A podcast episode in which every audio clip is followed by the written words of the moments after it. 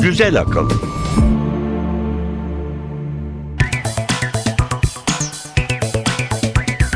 Merhaba, Güzel Akıl 47. bölümde beraberiz. Ben Elif Yılmaz. Ben Emre Üç Kardeşler. Kısa bir tanıtımız var önce bugünkü programa dair, onu dinleyelim. Güzel Akıl'da bu hafta: böbrek hastaları diyaliz makinelerinden kurtulacak, artık yıllarca nakil sırası beklenmeyecek. İflas etmiş böbrekler küllerinden doğdular. Üstelik eskisinden daha iyi iş çıkardılar. Bebeklikten yetişkinliğe canımızı en çok sıkan iki ağrı. Kolik ve migrenin akraba olduğunu biliyor muydunuz? Alt tarafı balık bağırsağındaki parazit deyip geçmeyin. Öyle bir tekniği var ki en ileri teknolojiyle geliştirilen tıbbi ürünlerde bile ondan ilham alınıyor. Dünyanın uzaya açılan gözü büyüdükçe büyüyor. Sonunda en yakın rakibine 3 misli fark atacak dev teleskoba izin çıktı. Ama yöre halkının ciddi bir sorunu var. Türkiye'nin ilk kule tipi güneş santrali kuruldu. Darısı yeni santrallerin başına. Daha küçük ve daha güçlü piller için bu sefer gerçekten umut var gibi. Cep telefonundan telsiz çıkarmak isteyen kılıfını hazırlar. Ne telsizden vazgeçelim ne cep telefonundan. Keşke ikisi de bir arada olsaydı diyenlere iyi bir haberimiz var. Ufacık bir arabada koskoca bir motora ne gerek var diyenler çoğalıyor. Tekerleğe takılan motorlar geliyor. Bilim ve teknoloji tarihinde bu hafta neler oldu? Cahillikler Köşesi ve bir portre. Paracelsus kimdi? Neden bir şehirden diğerine gezip durmuştu? Eski tıp okullarıyla derdi neydi? Bitkiler, mineraller, asitler ve zehirlerle neler yapıyordu? Güzel Akıl. Bilim haberleriyle başlayalım. Böbrek yetmezliği en zor hastalıklardan biri. Makineye bağlı yaşamak, uygun bir donör bulmak, böbrek nakli için yıllarca beklemek gerçekten çok zor. Geçen hafta Amerika Birleşik Devletleri'ndeki Massachusetts Hastanesi'nden Dr. Harold Ott ve ekibinden müjdeli bir haber geldi. Nature Tıp dergisinde yayımlanan çalışmalarında bir fareden alınan ve işlevini yerine getiremeyen bir böbrek kullandılar. Araştırmacılar eski böbreği aldılar, yaşlı hücreleri temizleyip bal peteği şeklinde bir iskele ördüler. Daha sonra böbrek bu iskele üzerine hastadan ya da bu araştırmada fareden alınan hücreler aşılanarak yeniden oluşturuldu. Üretilen böbrek fareye nakledildi, kanı süzdüğü, fazla su ve diğer atıkları tahliye ettiği görüldü. Bu çalışmanın iki önemli faydası var. İlki, hastanın kendi böbreği kullanıldığı için vücudun böbreği reddetmesi riski bertaraf edilmiş oldu. Böylece başka bir vericiden alındığında vücuda uyumsuzluğu gidermek için ömür boyu bağışıklık sistemini baskılamak için ilaç kullanmaya gerek kalmayacak. İkincisi de yine böbrekler için şablon olanağı sunacağından nakil için kullanılabilecek böbreklerin sayısı artacak. Doktor Ott diyaliz cihazına bağlıyken böbreklere %10-15 işlevsellik kazandırıldığında hastanın cihazdan ayrılabildiğini, oysa ürettikleri böbrekte işlevselliğin %20'ye çıkarıldığını söyledi. Henüz kat edilmesi gereken çok yol var ama bu kadarı bile iyi bir hasta bakımıyla müthiş sonuçlar doğuracak, o kesin. Sıradaki haberimiz: yeni doğan bebeklerde görülen kolik ya da şiddetli ağrı çoğu zaman bebeğe de anne babaya da geceyi gündüz edecek kadar kötüdür. Amerikan Tıp Birliği dergisinden yayımlanan bir çalışma kolikin çocukluğun ileri dönemlerinde görülen migrenle bağlantılı olabileceğini gösterdi. Paris Diderot Üniversitesi'nden... Ne hoşmuş bu üniversitenin ismi. Evet, aslında burada bir parantez açmak istiyorum ben de. Bizde çok sayıda siyasi ve tarihi kişilik adı taşıyan üniversite var ama bildiğim kadarıyla bir tane bile bir bilim insanının adını taşıyan üniversitemiz yok. Belki bir sonra açılacak üniversitenin adı için bunu göz önünde bulundururlar. Paris Diderot Üniversitesi'nden Luigi Titomanlio ve ekibi 6-18 yaş aralığında migren ağrısı yüzünden acile gitmiş olan 200 çocuk ve gençle bir araştırma yaptılar. Kontrol grubu olarak da aynı yaşlarda olup ufak travmalar yüzünden acile gelmiş olan 471 çocuk ve gençten yararlandılar. Her iki grubunda çocukluk ya da bebeklik geçmişleri araştırıldı. Bebekken kolik görülen çocukların %73'ü migren ağrısı çekerken diğer grupta bu oran %27'de kaldı. Gerilim tipi baş ağrısı çekenlerde kolik bağlantısı saptanmadı. Henüz doğrulanmayan bir varsayıma göre makalenin yazarları Bebekken inek sütü içen ya da anne sütünden mahrum kalanlarda migren bağlantısına dikkat çekiyor. Chicago Northwestern Feinberg Tıp Fakültesinden Leon Epstein ve Phyllis Z'nin JAMA Tıp Dergisi'nde yayımlanan makalesine göre ise migren kalıtsal sebeplere bağlı ve bebeklikteki bu uyku uyanıklık döngüsündeki bozukluk migreni tetikliyor. Her ikisi de hakkında çok az şey bilinen ve insanı canından bezdiren ağrılar. Birbirleriyle bağlantılı çıkmalarına belki de şaşırmamak gerek. Sıradaki haberimiz. Balıkların bağırsaklarında yaşayan bir parazitin kullandığı tekniği taklit eden araştırmacılar yeni bir yama geliştirdiler. Yalnız bu öyle sıradan bir yama değil. Üzerindeki bir sürü mikro iğne yardımıyla derin aklinde normalde kullanılan cerrahi zımbalardan çok daha iyi iş görüyor. Nasıl çalışıyor peki bu yama? Parazitin davranışlarını taklit ediyor. Parazitin tekniğine gelince iğne başlı solucan ya da parazit balığın bağırsağında oyuk açtıktan sonra burnunu havayla şişirip yumuşak dokuya iyice tutunuyor. Yeni yamada bulunan 700 mikrometre uzunluğundaki polistiren iğneler de dokuya nüfuz ediyor. İğnelerin yüzeyinde bebek bezlerinde ıslanınca şişen maddeye benzer hidrojel denen bir kaplama bulunuyor ve kaplama şişerek yamanın yerine sıkıca tutunmasını sağlıyor. Geçen hafta Nature Communications'da yayımlanan makaleye göre derin akli testlerinde yamanın yapışma gücü bu tür ameliyatlarda kullanılan cerrahi zımbalarınkinden 3 kat yüksek çıktı. Üstelik kimyasal bir yapıştırıcı kullanılmadığı için hastanın yamaya karşı alerjik tepki geliştirme riski de daha az. Ayrıca mikro iğnelerin kalınlığı cerrahi zımbaların 1/4 olduğu için yama çıkarıldığında cilde çok daha az zarar veriyor. Bütün bunlara ek olarak araştırmacılar hidrojel kaplamanın hastanın ihtiyaç duyduğu protein, ilaç ya da diğer tedavi edici maddelerin vücuda salımında da kullanabileceğini düşünüyorlar. Doğadan ilham alarak geliştirilen bir yüksek teknoloji ürünü daha. Evet ve de çok iyi iş görüyor. Son haberimiz? Son haberimiz gökbilimle ilgili. Gökbilimcilere bir müjdemiz var. Dev teleskop yolda.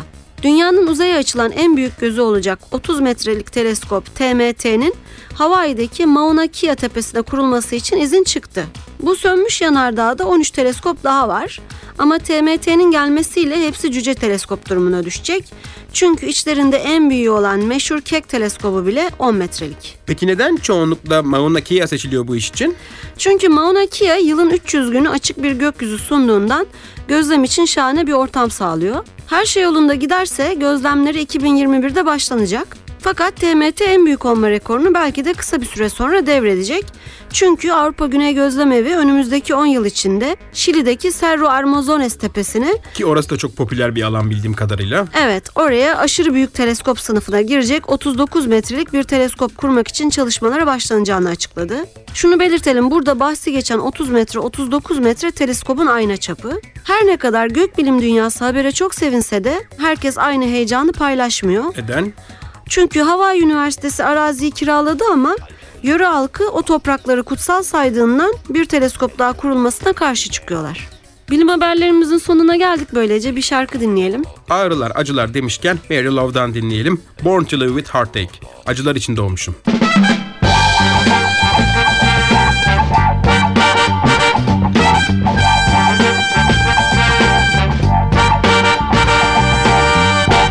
Güzel akıl.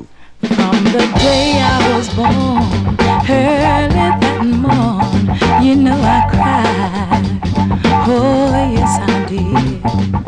First it was the doctor who spanked me on my bottom, you know I cried, yes I did. That's how it all began.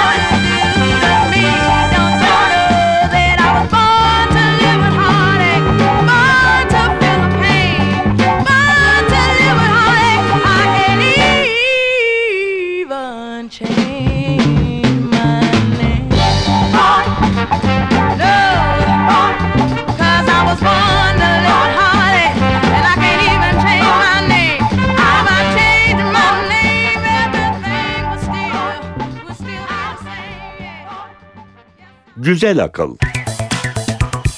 Teknoloji haberleriyle devam edelim. İlk haberimiz ülkemizden. Türkiye'nin ilk kule tipi yoğunlaştırılmış güneş enerji santralinin kurulumu Mersin'de tamamlandı. Greenway firmasından yapılan açıklamaya göre firmanın kendi kaynakları ve Türkiye Teknoloji Geliştirme Vakfı ve TÜBİTAK'ın desteğiyle kurulan santral için Ar-Ge çalışmaları, prototip geliştirme ve tesis kurulumu için $50 milyon yatırım yapıldı. İyi yatırım yapmışlar gerçekten. Evet, ciddi bir yatırım. Kaynak olarak güneş enerjisi ve su kullanan bu sistem 1500 evin enerji ihtiyacına eşdeğer olan 5 megawatt güç kapasitesine sahip. Nasıl çalışır ondan bahsedelim.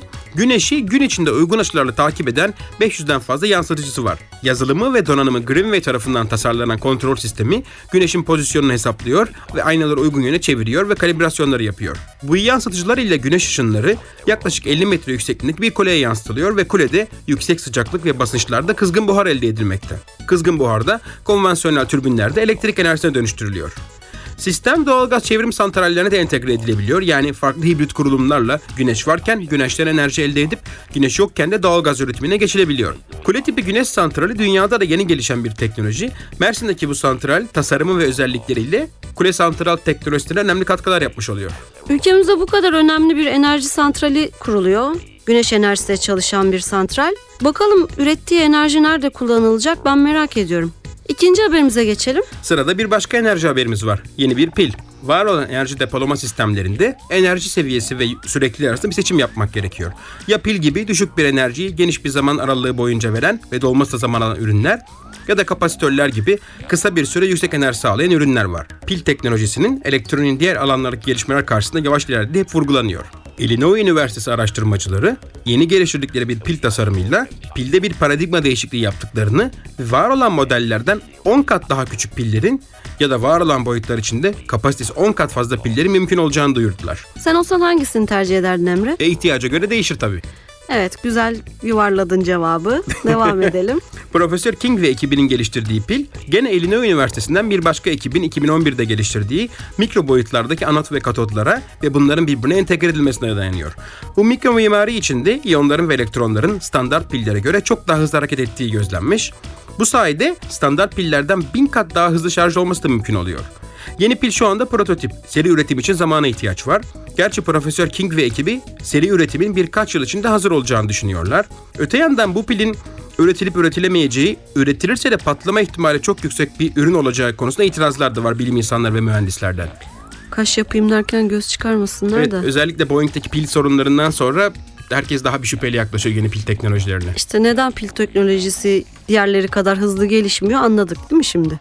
Evet, üçüncü haberimiz. Cep telefonu, tablet, SMS derken günlük kullanımda modası geçse, hatta taksilerde bile yerini GSM hattı üzerinden çalışan baskonuşa bırakmış olsa da telsiz pek çok sektörde hala kullanılan bir cihaz. Şantiyelerde, fabrikalarda, doğa gezi ve sporlarında telsizin faydası çok. Basit, ucuz ve güvenilir bir teknoloji. İnternet ve GSM'den farklı olarak da görüşme yapmak için dışarıdan sağlanan bir ağa ihtiyacı yok. Hem telsiz hem cep telefonunu aynı cihazana sığdırırız diye düşünen Allianzka firmasının yeni geliştirdiği cep telefonu kılıfı telefonunu tam teşekküllü bir telsize çeviriyor. Cep telefonunu bu kılıfın içine yerleştiriyorsun. Yani kılıf aslında bir tür dok istasyonu, darbelere karşı koruma da sağlıyor. Bu kılıfın içinde telefonun USB girişinden bağlanan bir soket var. Elektronik devreler de kılıfın içinde güzelce yerleştirilmiş. Ucunda anteni de var. Hatta kendi pili de var. Ayrıca bir yazılım çalıştırmaya da ihtiyacı yok. Bu kılıf cep telefonunu iki yönlü hem UHF hem VHF frekanslarına çalışan standart bir telsize çeviriyor. Ayrıca istenirse internet üzerinden IP tabanlı telsiz ve GSM hattı üzerinden de bas konuş olarak iş gören bir telsiz olarak da kullanılıyor. Cep telefonunun pili bitmiş olsa bile cihaz kendi piliyle hem cep telefonunu ayakta tutuyor hem telsiz görevine devam ediyor. Telsize ihtiyacın kalmayınca da kılıfı söküp cep telefonunu kullanmaya devam ediyorsun. O zaman buna cep telefonunu telsize dönüştüren kılıf buluşu diyebilir miyiz? Kesinlikle. Hani kılıf sözün gelişi bir kılıf şeklinde çalıştığı için aslında cihazın kendisi kılıf formatında. Hı. Evet, son haber. Uzun bir geçmiş olmasına rağmen prototip fazını geçemeyen ürünler var biliyorsun. Bunlardan biri de tekerlek aksamı içine yerleştirilmiş motorlar. Yani otomobilde tek bir motor olup bunun hareketi, vites vesaire aracıyla tekerlekler iletilmiyor da her bir tekerlek kendi motoruyla dönüyor. Tabii bu elektrik motoru olmak durumunda. İçten yanmalı motoru tekerleklere yerleştirmek olmaz. Neden? Fazla büyük. Sığmıyor. Bu tip bir tasarım kocaman bir motor, hareket aktarım, vites diferansiyel sistemini ortadan kaldırdığı için önemli yer tasarrufu sağlıyor. Yani arabanın hem önünde hem arkasında bagajı olabilir. Sırf bunun için yapılmış. Evet. Her bir tekerleğin bağımsız olarak dönmesi, özellikle de bilgisayar kontrollü bir sistemle çok akıllı bir dört çeker araç ortaya çıkartıyor. Savrulma ve kaymanın önlenmesine çok faydalı. Ne var ki temel bir sorun var. Var olan elektrik motorları böyle bir sistem için yeterince beygir gücü ve tork üretmiyorlar. Daha doğrusu üretmiyorlardı. Amerikan Protean elektrik firması, seri üretime hazır yeni bir tekerlek içi motor olduğunu ve yakında üretime başlayacağını duyurdu. Bu yeni motor 30 kilogram ağırlığında ve 100 beygire yakın güç üretiyor. Protean bu sistemi ilk olarak yeni bir hibrit araç olarak uygulayacaklarını söyledi. Yani araçta standart bir içten yanmalı motor ve tekerleklerde elektrikli motor olacak. Var olan otomobillerin bazılarına da motor eklenebilerek hibrit araç ortaya çıkartılabiliyor. Peki bir dakika, benim kafam karıştı. Hem şu anda kullanılan motorlar olacak arabada. Evet, hem içten yanmalı motor olacak hem de tekerleklerin kendi elektrik motoru olacak. Yani fosil yakıtla çalıştırmak istemediğin zaman bu tekerleklerdeki elektrik motorunu kullanabileceksin. Evet, şimdi nasıl hibrit arabalarda bir merkezi benzinli motor ve merkezi elektrikli motor var. Onun yerine elektrikli motor aksamını tekerleklere yerleştiriyorsun. Evet. Bu şekilde %30-40 oranında bir yakıt tasarrufu gerçekleştirileceği hesaplanmakta. Tabii ki esas amaçları önümüzdeki yıllarda motorun gücünü daha da arttırıp sadece tekerlek motorla çalışan modeli piyasaya sürmek. İşte o zaman hem önünde hem arkasında bagajı olan araçlarımız mümkün olacak. Ne mutlu bize. İster bagaja yük koy, ister diğer yolcuları. Teknoloji haberlerinin de sonuna geldik böylece. Bir şarkı daha dinleyelim biz senden. Güneş santrali haberinin üstüne Thomas Koasov'tan dinleyelim. And No Sunshine.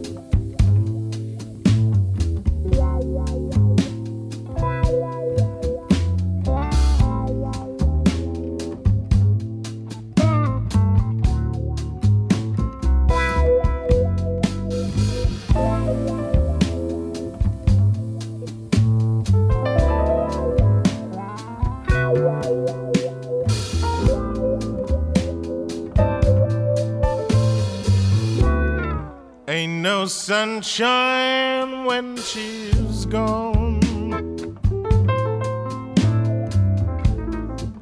It's not warm when she's away. Ain't no sunshine when she's gone, and she's always gone too long. Anytime she goes. Güzel Akıl. Wonder this time where she's gone. Wonder if she's gone to stay. Ain't no sunshine when she's gone, and this house just ain't no home. Anytime she goes.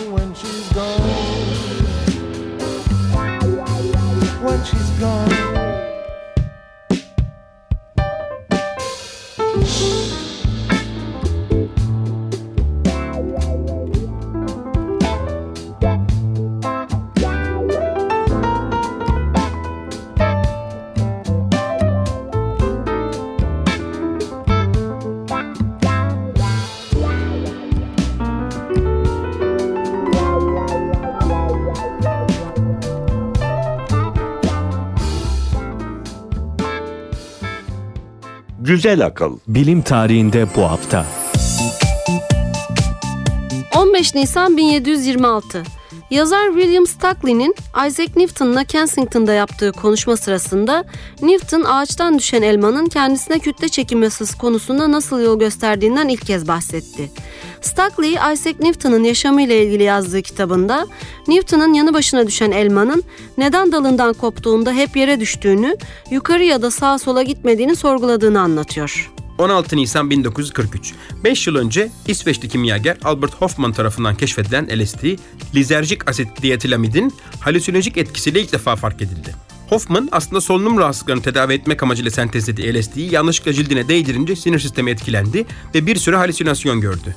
Böylece ilaç sektöründe büyük ticari başarı getirmesi beklenen LSD rafa kaldırıldı. 17 Nisan 1906, Amerika Birleşik Devletleri San Francisco'da saat 5:12'de 7.9 büyüklüğünde deprem oldu.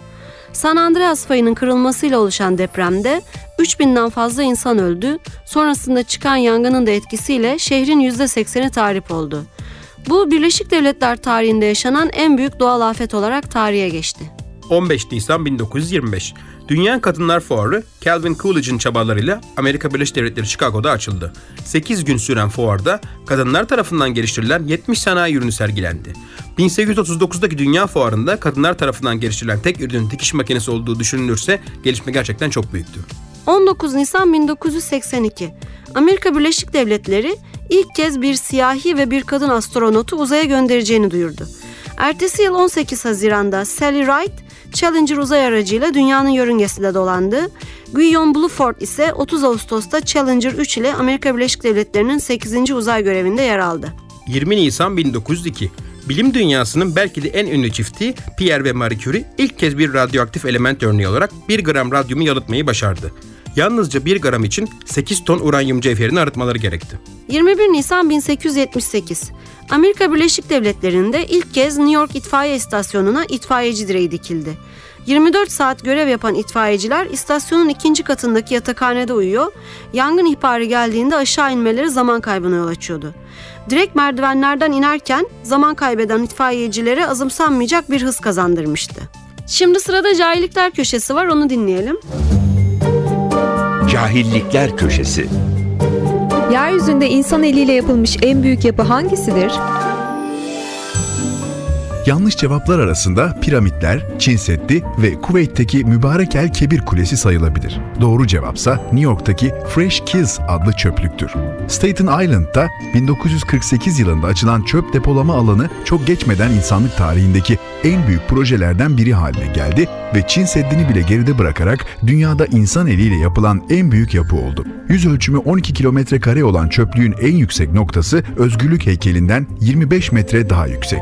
Çöplük, yöre halkının baskısıyla 2001 yılında kapatıldı. Ancak Dünya Ticaret Merkezi'nin yıkılmasıyla devasa enkazı atacak bir yer gerekince tek bir sefer için tekrar açıldı. Daha sonra alan düzleştirildi, park ve yaban hayatı sahası olarak düzenlendi.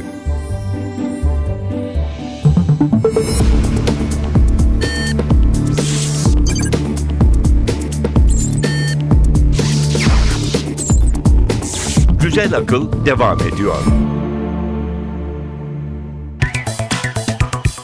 Bu hafta portre köşemizde Paracelsus'u konuşacağız. Eski usul tıbba ilişkin her şeyi elinin tersiyle iten devrimci. Bilimin aristokrat ortamlarda değil, bilimsel bilgi ve uygulamalara gerçekten ihtiyaç duyan halkın arasında anlam kazanacağına inanan bilim insanı. Kimyayı simyanın pençesinden kurtaran, tıbbın hizmetine sunan kimyager. İlerlemeyi engellediğini düşündüğü bilimin kutsal kitabı sayılan eserleri herkesin gözleri önünde yakmaktan çekinmeyen cesur yürek. Meslek hastalıklarını tanımlayıp çözümler bulan araştırmacı. Paracelsus'a devam etmeden önce Stein Lassmann'dan kısa bir eller yorumu dinleyelim.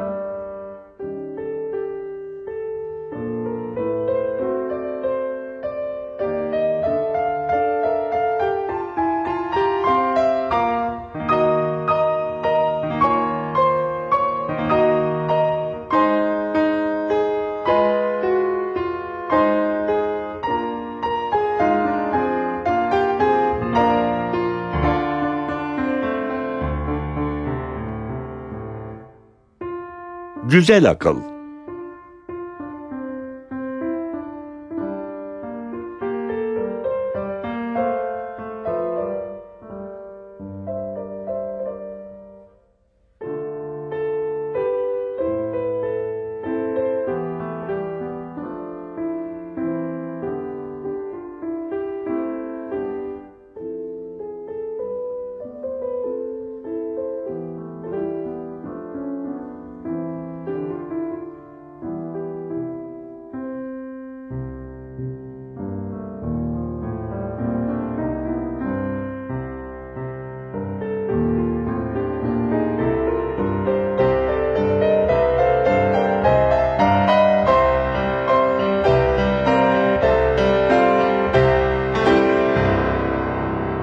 Güzel Akıl. Philippus Aureolus Theophrastus Bombastus von Hohenheim, kimi kaynaklara göre 14 Kasım, kimilerine göre 17 Aralık 1493'te İsviçre Eisel'den de dünyaya geliyor. Babası yoksul bir Alman hekim ve kimyager. Ufak yaşta annesini kaybedince Avusturya Filaka taşınıyorlar. Babasının da ders verdiği madencilik okuluna gidiyor. Okulda altın, kalay ve civa ile demir, alüminyum ve bakır sülfat cevherleriyle çalışmaları ileride geliştireceği ilaç tedavisi alanında çok yardımcı oluyor. Genç Theophrastus henüz bu adı kullanıyor. O yıllarda 1507'de o dönemde adet olduğu üzere genç bir bilim insanı adayı olarak ünlü hocalardan ders almak için Avrupa'da üniversite dolaşıyor. Basel, Tübingen, Viyana, Wittenberg, Leipzig, Heidelberg ve Köln üniversitelerinde derslere katılıyor. Fakat beklediğini bulamıyor ve üniversiteler her şeyi öğretmiyor. Hekimler, koca karılar, çingeneler, büyücüler ve gezgin kabilelerden daha çok şey öğrenebilirler diyor ve bilginin deneyimlerin ürünü olduğunu düşünmeye başlıyor. 1510'da Viyana Üniversitesi'nden tıp diploması alıyor. 1516'da o yıllarda Galenos ve Arap bilginlerin eleştirdiği İtalya'daki Ferrara Üniversitesi'nden doktora derecesini alıyor. Ferrara'da o zamanın hakim inancı olan gezegenlerin ve yıldızların insan vücudunun işleyişini tek başlarına etkilediği görüşüne açıkça karşı olduğunu dile getiriyor. Aykırı tarafı yavaş yavaş ortaya çıkmaya başlıyor. Paracelsus'a göre hastalıkların ve sağlığın 5 farklı nedeni var. Bunlar birbiriyle iç içe. Bir tanesi yıldızlar ve gezegenler. Diğeri zehirler ve maddeler. Üçüncüsü vücudun kendi içsel dengesizliği ve zayıflığı. 4 ruhsal nedenler ki bugün psikosomatik olarak anladığımız anlamda. 5'i de Tanrı'nın takdiri. Akıl hastalığıyla ilgili de değişik fikirleri var o döneme göre. Evet, Orta Çağ'da deliliğin içine insanın şeytan ve cin girmesinden kaynaklandığı ve en kısa şekilde cerrahi müdahaleyle kafasına bir delik açarak geçeceği yerinde inanışlar var.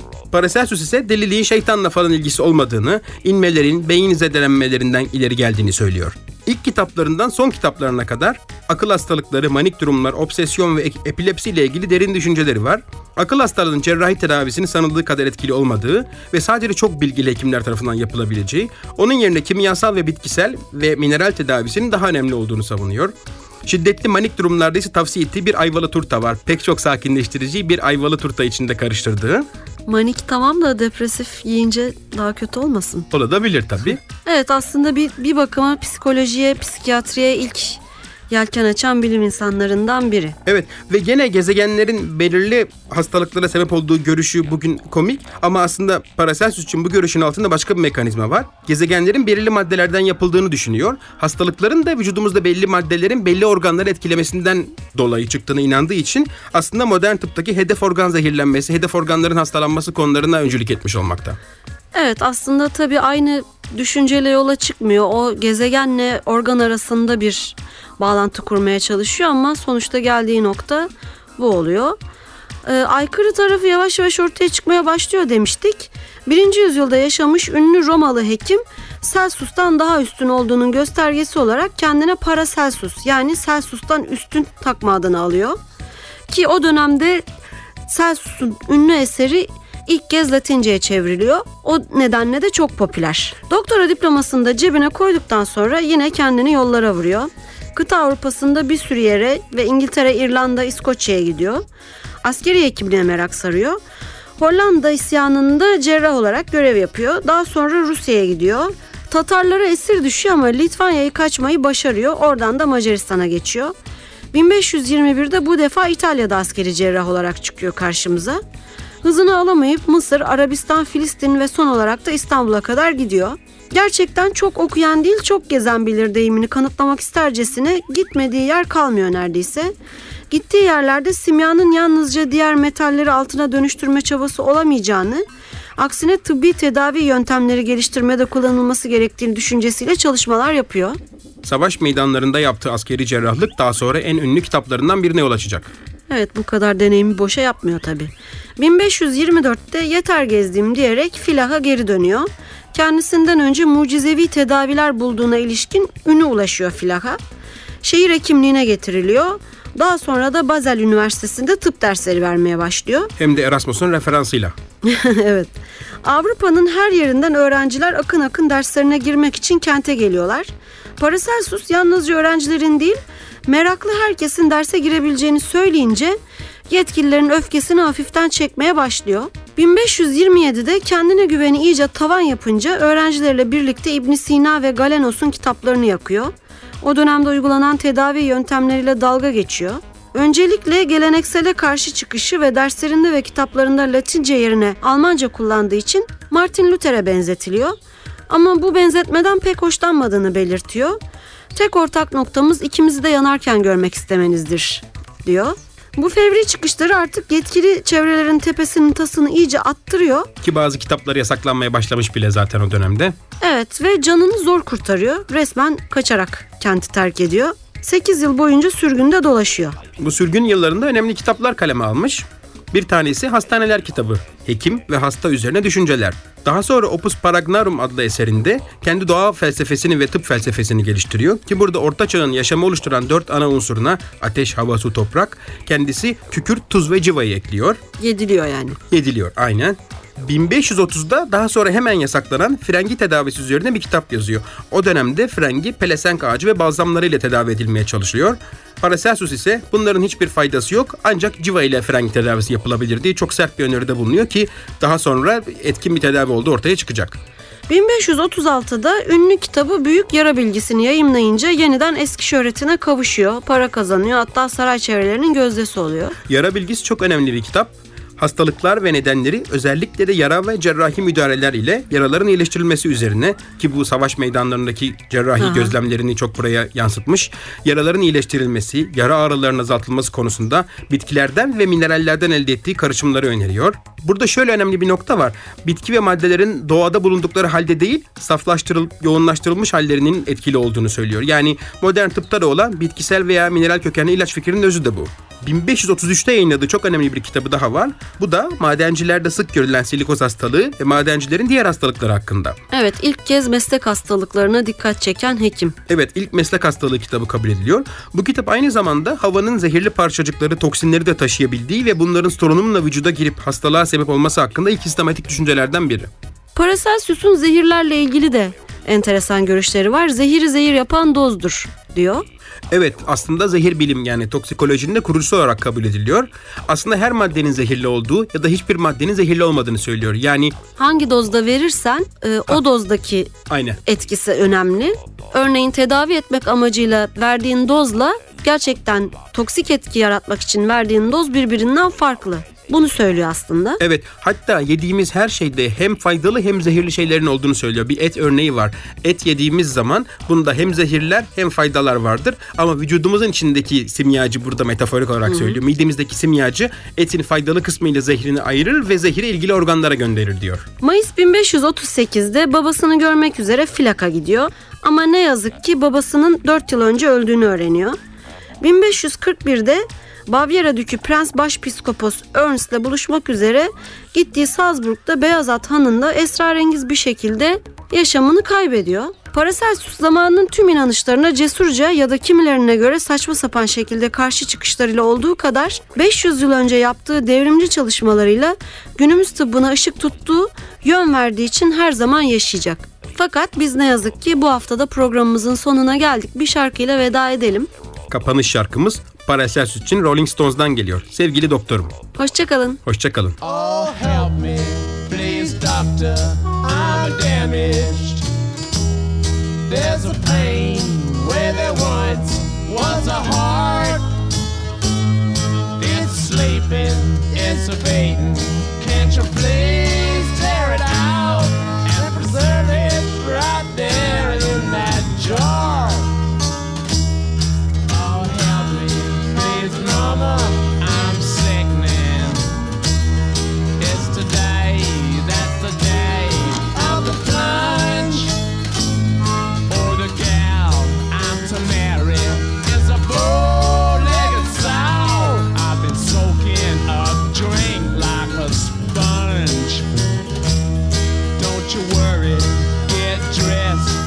My mother, as she plied me with bourbon so sour. Pull your socks up, put your suit on, comb your long hair down, for you will be wed in the hour. So help me, please, doctor, I'm damaged. There's a pain where there once was a heart. I'm sleeping, it's beating. Can't you please take it out and preserve it right there in that jar? Yep. Güzel Akıl. Oh, help me, please, doctor, I'm damaged. There's a pain where there was on the heart. It's sleeping, it's waiting. Can't you please tear it out and preserve it right there in that jar? I was trembling as I put on my jacket. It had creases as sharp as a knife. I put the ring in my pocket. But there was a note in my heart, it jumped into my mouth. It read, darling, I'm sorry to hurt you, but I've no courage to speak to your face. But I'm down in Virginia with your cousin Lou. Now be no waiting to die. So help me, please, doctor, I'm damaged. You can put back my heart in its hole. Oh, mama, I'm crying tears of relief. My pulse is now under